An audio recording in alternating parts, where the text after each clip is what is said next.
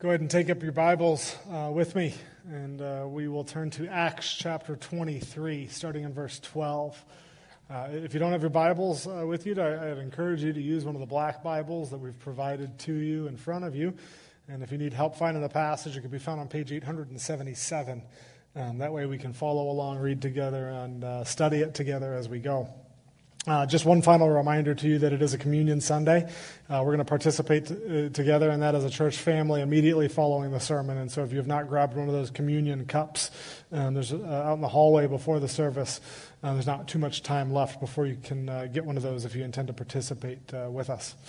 if you are visiting with us, please know that it's a regular pattern of ours here to open up God's Word. and study it together um, and let God speak to us through His own words. Uh, the primary way that God reveals himself is uh, through his word, his written word, and so we take studying it here uh, very seriously. And so uh, for now, let's go ahead and turn now to God's word together. We're going to read it, and, and, then we'll ask him to come and help us understand it. Uh, once again, we're going to start in verse 12 of Acts chapter 23, and I am going to read through to the end of the chapter, verse 35. I invite you to follow along with me as I read. When it was day, the Jews made a plot and bound themselves by an oath neither to eat nor drink till they had killed Paul. There were more than forty who made this conspiracy. They went to the chief priests and elders and said, We have strictly bound ourselves by an oath to taste no food till we have killed Paul. Now, therefore, you, along with the council, give notice to the tribune to bring him down to you as though you were going to determine his case more exactly, and we are ready to kill him before he comes near. Now the son of Paul's sister heard of their ambush, so he went and entered the barracks and told Paul. Paul called one of the centurions and said, Take this young man to the tribune, for he has something to tell him. So he took him and brought him to the tribune and said, Paul the prisoner called me and asked me to bring this young man to you. And uh, as he has something to say to you. The tribune took him by the hand and going aside asked him privately, What is it that you have to tell me? And he said, The Jews have agreed to ask you to bring Paul down to the council tomorrow, as though they were going to inquire somewhat more closely about him.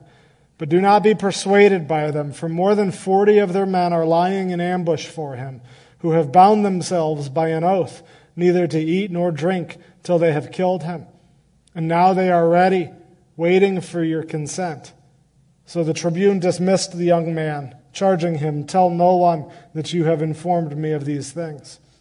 And then he called two of the centurions and said, Get ready 200 soldiers with 70 horsemen and 200 spearmen to go as far as Caesarea at the third hour of the night. Also, provide mounts for Paul to ride and bring him safely to Felix the governor. And he wrote a letter to this effect. Claudius Lysias, to his excellency, the governor Felix, greetings. This man was seized by the Jews and was about to be killed by them when I came upon them with the soldiers and rescued him, having learned that he was a Roman citizen. And desiring to know the charge for which they were accusing him, I brought him down to their council. I found that he was being accused about questions of their law, but charged with nothing deserving death or imprisonment. And when it was disclosed to me, that there would be a plot against the man, I sent him to you at once, ordering his accusers also to state before you what they have against him. So the soldiers, according to their instructions, took Paul and brought him by night to Antipatris. And on the next day they returned to the barracks, letting the horsemen go on with them. When they had come to Caesarea and delivered the letter to the governor, they presented Paul also before him. On reading the letter, he asked what province he was from, and when he learned that he was from Cilicia, he said, I will give you a hearing when your accusers arrive. And he commanded him to be guarded in Herod's praetorium. Just pray with me. Father, we confess that these words that we just uh, read, although written by the stroke of human hands, are actually uh, your words uh, birthed from your own uh, mouth, your breath, that you inspired them. And it is your intention to teach us and show us your glory through the lens of these inspired words. And now, Father, we ask this morning, just as it was an act of the Holy Spirit who inspired these words all those years ago, uh, would the Holy Spirit now work once more and illuminate these words to our own minds today? Give us understanding. Give us a fullness of clarity so that we may walk out of this room today knowing you more and thereby loving you more. We thank you for the many ways that you have orchestrated your kingdom purposes and the ways that you have unveiled them to us. So, Father, would you today open our eyes to see your plans? And when your plans are hidden from our face by your own choosing, would you gear our hearts to trust you in your promises?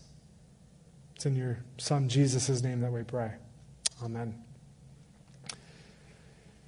In my preparation for this morning, I uh, came across a story from a popular pastor uh, named Chuck Swindoll um, in regards to an event in his own life um, when he felt utterly uh, powerless. His daughter, uh, Charissa, was a cheerleader when she was in high school and had been practicing with her team. And um, she, uh, on one particular practice, fell from the top of a human pyramid and uh, landed directly on her head. And uh, Swindoll got the call, and uh, him and his wife hurried to the school. And he explains that when he arrived at her school, she was strapped to a board uh, on a gurney. And uh, Charissa had, had told him that she couldn't feel anything in the next several hours were as if time stood still for him and his wife as they waited to hear if their daughter was physically paralyzed. Uh, they themselves uh, were paralyzed emotionally and paralyzed mentally. In, in those moments, they groaned out to God for help in their circumstance. Uh, uh, eventually, later in the evening, the doctors finally uh, confirmed that she showed no signs of permanent damage uh, and that she was eventually going to be okay. Now, while this turned out well for the Swindoll family, and it could have been much worse, um, he used the story to describe how uncomfortable it is uh, when forced into a situation that we are utterly powerless in when we are in a situation that is completely out of our control. Uh, but, but he explained that when we feel utterly powerless, when we are completely unable to alter uh, the slightest detail of the future, uh, that's when we actually experience life as it is. Uh, th- this is an exact quote from Swindoll. He, he says, In truth, we are powerless. We have always been powerless. Our well being is like a piece of dust in a whirlwind. And to avoid living in constant terror, we construct an elaborate illusion that says we control our destinies until some circumstances bring us back to reality. Swindoll continues on God has a better way. He wants to replace our delusions of autonomy with the truth of his sovereign care for his people. This is a lesson that the Apostle Paul has had to learn the hard way through the, the book of Acts, and even more so now at this point in the story um, as he sits in custody under investigation from the Romans. Uh, if you're just joining us to catch you up to speed in the story, um, Paul was falsely accused by a few Jewish men uh, in the temple. He was accused of actually defiling the temple and speaking out against Judaism and specifically the law of, of Moses, their law. And um, this sparked outrage among a crowd in the temple to the point that they formed a riot, basically, a giant mob, hoping to uh, kill Paul in their own uncontrollable anger. And uh, for the last several weeks, we've been, we've been tracking this. Paul was actually put under arrest, more so for his own protection. And um, for the last several weeks, we've seen this tribune try to figure out what's going on with Paul and who he is. And we've, we've been tracking Paul's trial uh, for, for quite some time now. At this point in the story, Paul's fate lies completely in the hands of other people. He is absolutely powerless and he is absolutely helpless. He is at the mercy of other people. And as we come into this passage, we see that Paul has a front seat in experiencing, as Swindoll puts it, the, the replacement of his delusional autonomy with the truth of God's sovereign care for his people. Uh, typically, mobs and riots, when they form, they only form when a group of people are angry about something. In our case, the mob that formed in chapter 22 was angry about Paul and angry about his ministry and angry about what, God, what Paul had to communicate about God. Uh, many times, however, as a riot dissipates and is, and, and is diffused, the, the issue that they are angry about dissipates along with the crowd. This is not to say that individually that their anger about a particular issue subsides, uh, but the force or the momentum of their action or their cause typically slows down as, as soon as the mob separates. And, and so one could hope in the text that in the days uh, to follow after Paul's incident in the temple, that the anger towards Paul from the Jews in Jerusalem would naturally diminish. They would move on, and this would be a, a, become a non issue. That perhaps they're still individually angry at Paul, but they're not out for blood as they were. Uh, but in the text this morning, we find, unfortunately, that this is not the case. We read that as Paul waited in custody, that there were a group of more than 40 Jewish men who plotted to kill Paul. And we read that they are so bent on killing him that they swore an oath not to eat or drink until they had followed through uh, on their plans. And this is designed to show us the intensity of their resolve. That they, that they won't eat or drink. Uh, and even the fact that they took an oath was important. Oath taking back then was regarded much more serious, even, I would say, than it is today. Uh, to, to take an oath in that context was this sworn commitment to follow through on something with the awareness that should you break the oath, you, you were considered under a divine curse, that God Himself would, would, would curse you if you broke your oath to Him. And so these men, uh, one, of, one of three things are going to happen to these men in this situation. They're either going to succeed in killing Paul, they're going to end Paul's life, or they're going to end their own by not eating or drinking, or they break their oath and they live out the rest of their days considered divinely cursed. All this to show that these guys mean business. They're not messing around. That is how much they want to kill Paul. And what's even crazier about this story is that they involve Israeli governing officials in their plan. They go to the chief priests here in verse 14 and the elders for help in accomplishing their conspiracy. Uh, and the plan that they present essentially requires this council, the Sanhedrin, which Paul has already stood before, and they didn't get any answers. They didn't get anywhere with it. Um, it, it, it requires this council to go to the tribune, who in a way is protecting Paul and they are to ask the tribune to let Paul stand before them again under the pretense that they desire to determine his case more exactly, is what verse 15 says. Basically, they're telling the tribune, hey, we know the last time that we gathered, we didn't really accomplish anything. Uh, we know that it turned into just a giant mess and you didn't get any answers. And so let's meet again. Let's bring Paul before us again so that we can determine more exactly what Paul has done wrong. We, are going to get it right this time.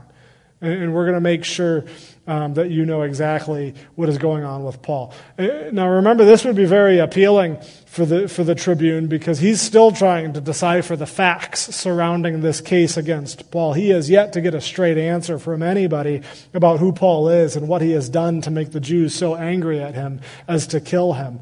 Uh, and so, so, according to the plan, the Sanhedrin, the council, is, is offering clarity to the situation for the tribune if he brings them back in front of him. And then in transport, b- before Paul would even arrive, he would be ambushed by these 40 assassins and killed. Now, this plan would appeal to the council because if Paul is killed in transport, uh, it, it, would accomplish their own desire of, of offing Paul, uh, yet they could deny any kind of involvement. especially if it goes south. They, they could claim ignorance. Shockingly, we find later uh, in verse 20, in this testimony in verse 20, that the council, the high priest, agrees to this plot, agrees to conspire with these 40 assassins. And with that, as this group of Jewish conspirators, as they unite with the religious authorities in a plot to kill Paul, the story takes a decidedly dark turn. Because up until this point in Jerusalem, any threat to Paul's life was born from an emotional response. It's still severe, it's still dangerous, it's still dark in that they tried to kill Paul, but it was born more so out of their uncontrolled emotion. It was more of a reaction than anything because they were instigated by a few. But here, for the first time in Jerusalem, we see a calculated, detailed, thorough assassination plot. They no longer attempt to take Paul's life just because they have no self control. They, they no longer attempt to kill Paul because their emotions have got the best of them in the heat of the moment in a mob. No, they are logically and consciously thinking this through. This is premeditated murder. And what's most disturbing of all of this is that the high priest and the other elders agree to it. those are the ones that are supposed to be the gold standard of following the law of Moses. And here they are agreeing to aid and abet in the murder of one who is yet to be proven guilty of his crimes, which was against the law of Moses. What this shows us is how easy it is to compromise our own convictions when we are so determined to get our own way and control a situation. What this shows us is that we crave autonomy so much that we are willing to, to, to give up much. It's interesting that in our clenched grip of control, we often let other things go so easily.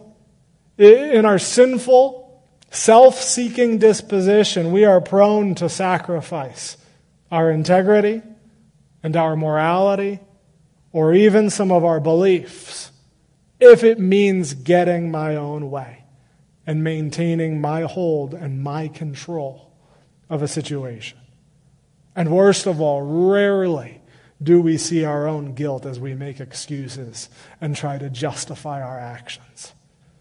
There is a great danger that lurks in the darkness of our heart when we feel as though we are in a situation that we can't control.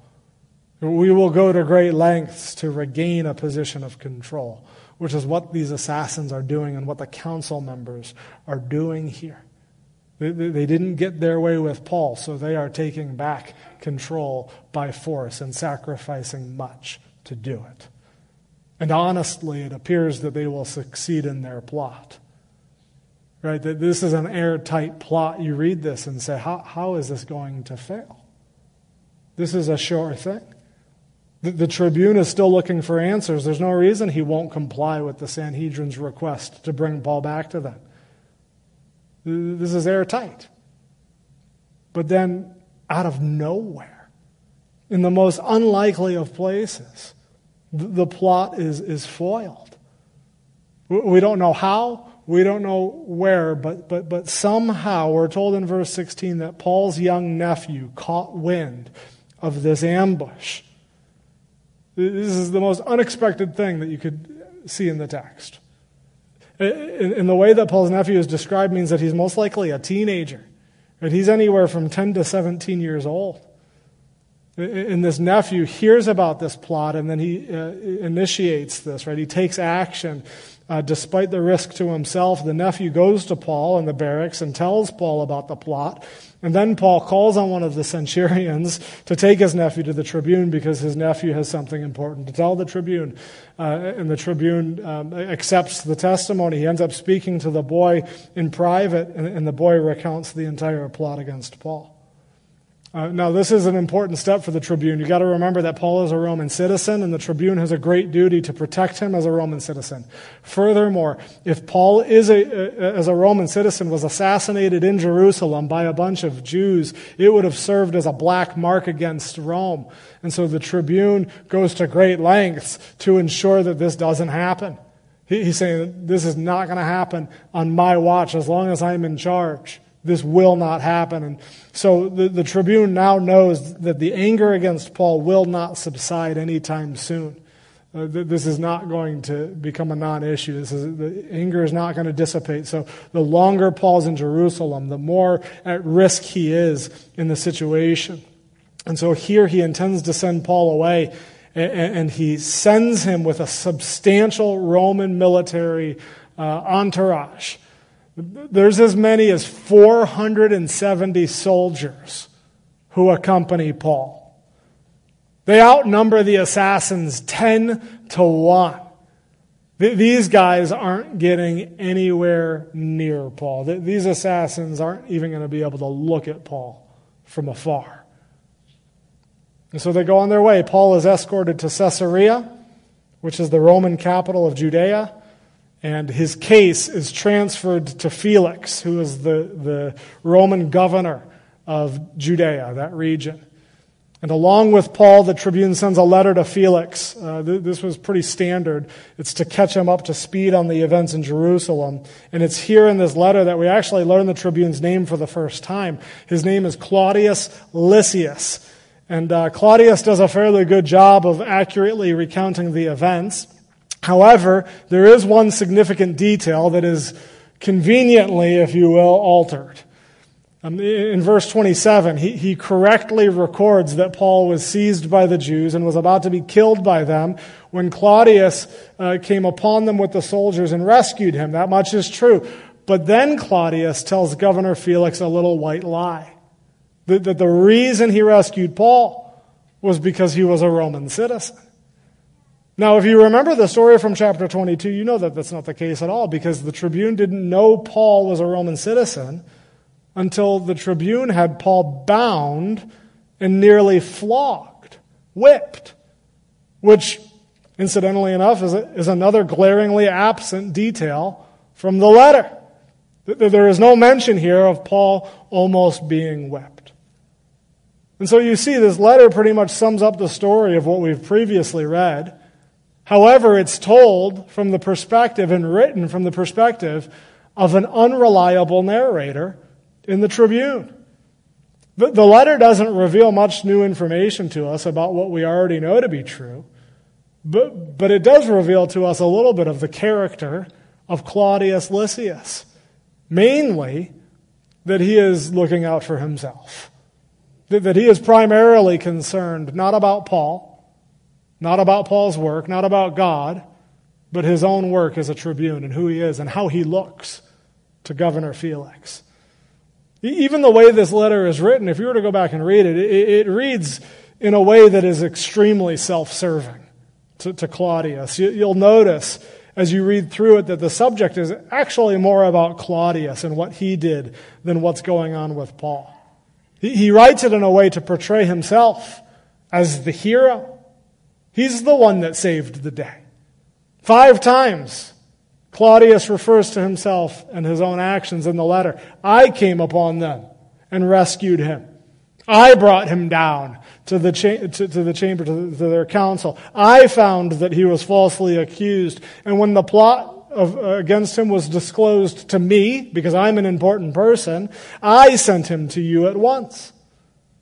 There is quite a selfish character flaw in the Tribune, and unfortunately, we will notice, as one commentator observes, that as we move up the scale of Roman political power, the character flaws become much more apparent, which we will see the next time we're in Acts with Governor Felix. Upon receiving the letter and upon receiving Paul, uh, Felix asks where Paul is from. Uh, this is mainly to ensure that he has jurisdiction, and then Felix agrees to uh, give Paul a hearing when his accusers arrive in the city. And at that point, Felix commands that Paul is to be guarded in Herod's praetorium. Uh, Herod's Praetorium, it, it, was this magnificent palace in Caesarea that was right off of the coast of the Mediterranean Sea that King Herod had actually built for himself in a prior generation. And it served now as the governor's official residence. So this is where uh, Governor Felix actually lived, and it was magnificent. And uh, Paul was to be guarded there, which simply means that, hey, we're going to watch over you, Paul. We're even going to protect you, uh, uh, uh, Paul. Don't, don't think of Paul being under lock and key here. Uh, the, he, he, is just under watch.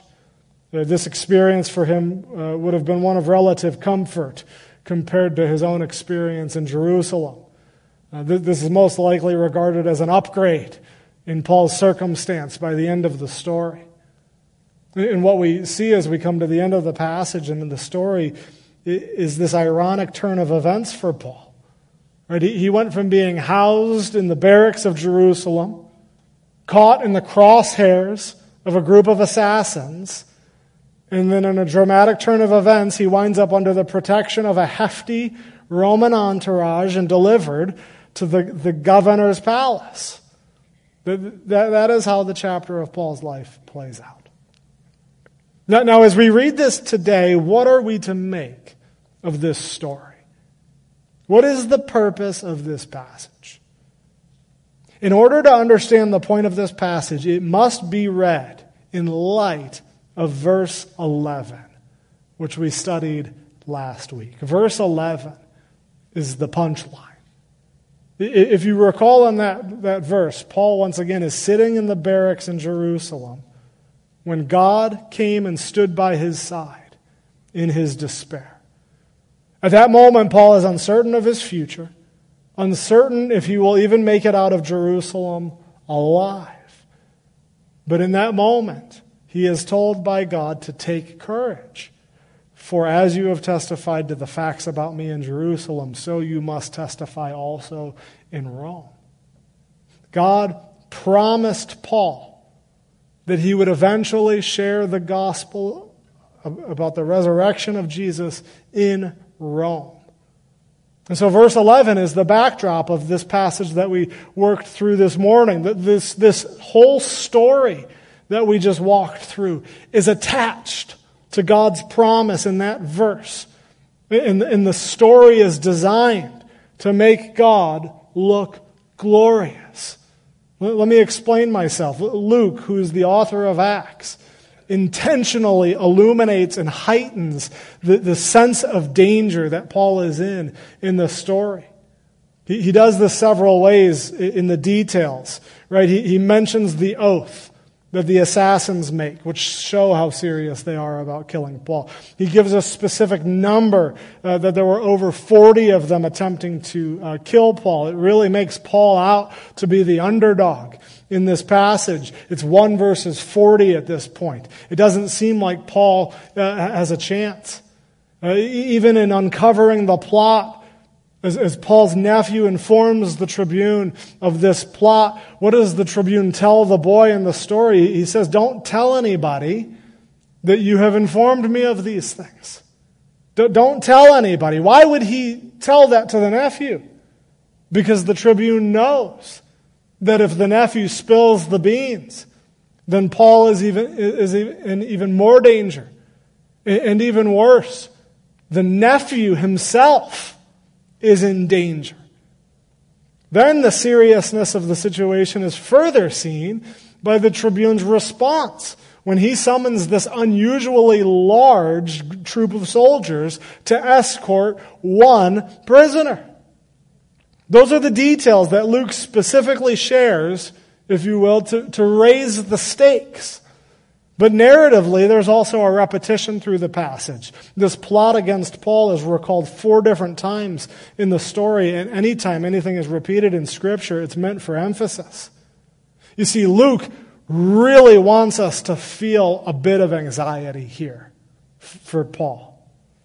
Right? What, what, is, what he's doing in this story, in this passage, is pitting this hopeless, bleak circumstance where it doesn't seem like there's any way out, and pitting it up against God's promise in verse 11 that Paul will eventually reach Rome and preach the gospel there.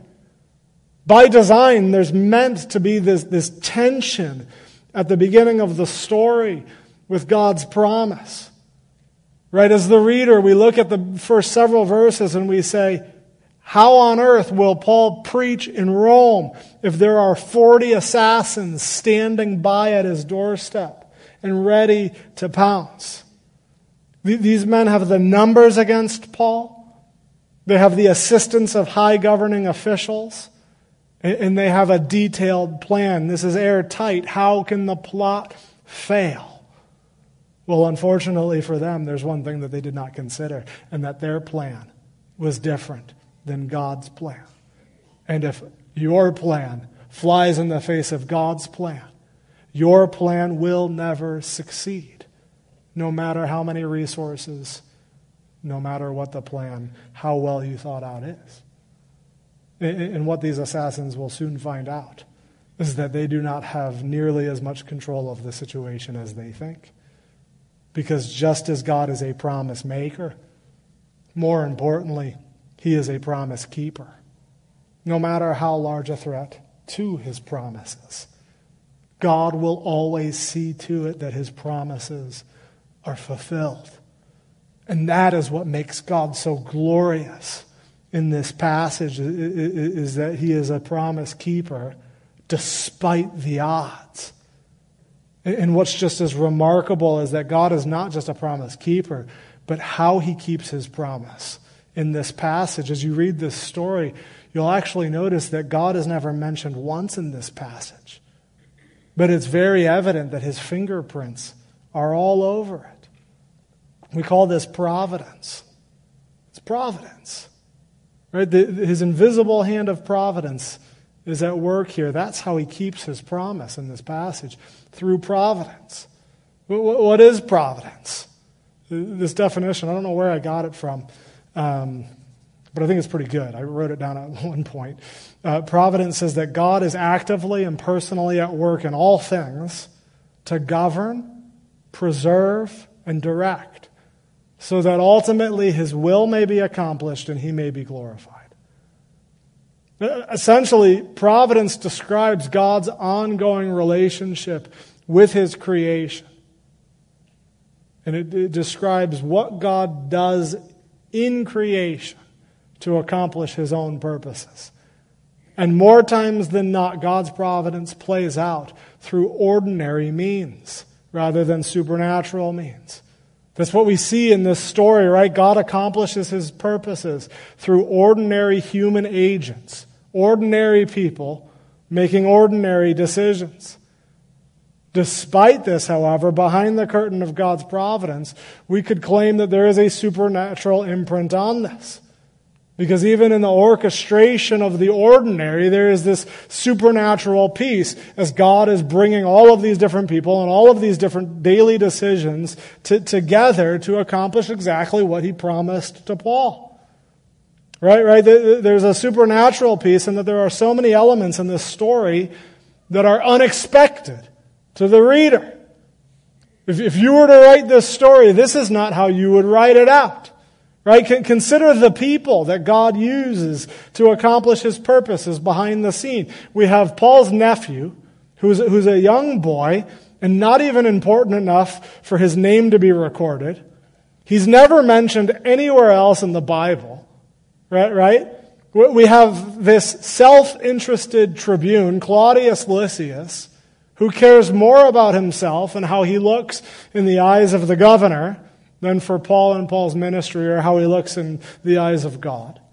And then finally, we have the Roman army itself that protects Paul. The Roman army, an institution that was responsible for the crucifixion of Jesus. They were the ones who killed Jesus. The original reader considered Rome as the enemy. And here they are escorting Paul and protecting him from danger. This is just uncanny and completely unexpected.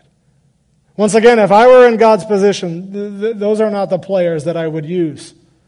And all of this plays out by pure happenstance, while Paul is completely helpless and powerless to influence the situation himself. There's only one part of the story where Paul does anything, and it's when he instructs the centurion to take his nephew to the tribune. And even in that, the centurion doesn't have to listen to Paul. Paul is helpless. Paul is hopeless. Yet God is in control of the entire situation from beginning to end without missing a single step. Somehow, some way, even through the most bleak situations and unexpected circumstances, God will see his promises through because he is a promise keeper. It's in his nature. And this is why a story like this is so important, especially when placed immediately following one of his promises, the promise that he made to Paul in verse 11. Because it's easy enough to make a promise. There's not a single person in this room that can't make a promise. Anybody can make a promise. But the strength of a promise only resides in one's ability to follow through. If you can't follow through from the outset on your promise, then your promise is worth nothing. Your promise holds no power if you cannot and you do not have the ability to see it through. It's worthless. God shows us here that He follows through and that He has the ability and the strength and the power and the wisdom to orchestrate all things to follow through, even when it appears that the odds are stacked against Him. The strength of a promise only resides in one's ability to follow through.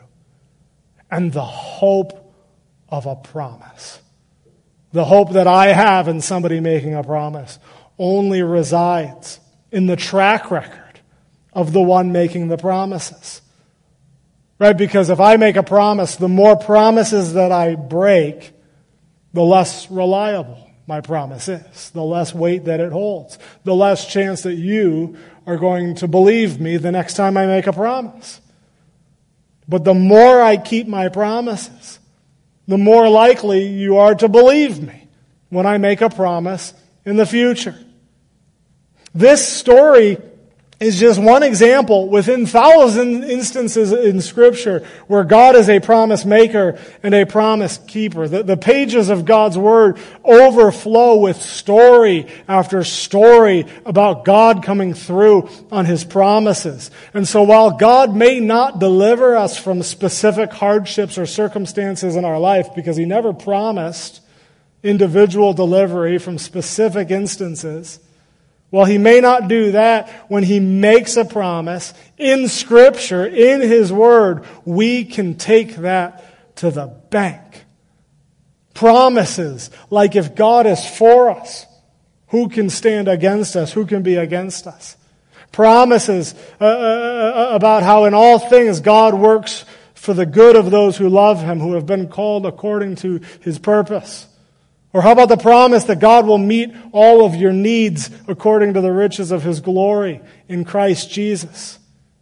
What about the promise that Jesus made when he said, Come to me, all you who are weary and burdened, I will give you rest?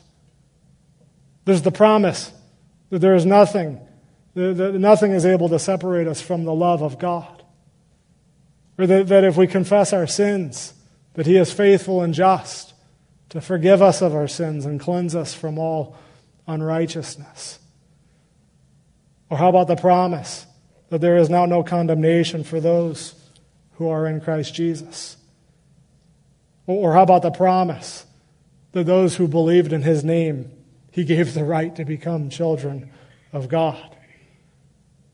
Or how about when Jesus promised that he's going to prepare a place for us, but he's going to come back to get his own?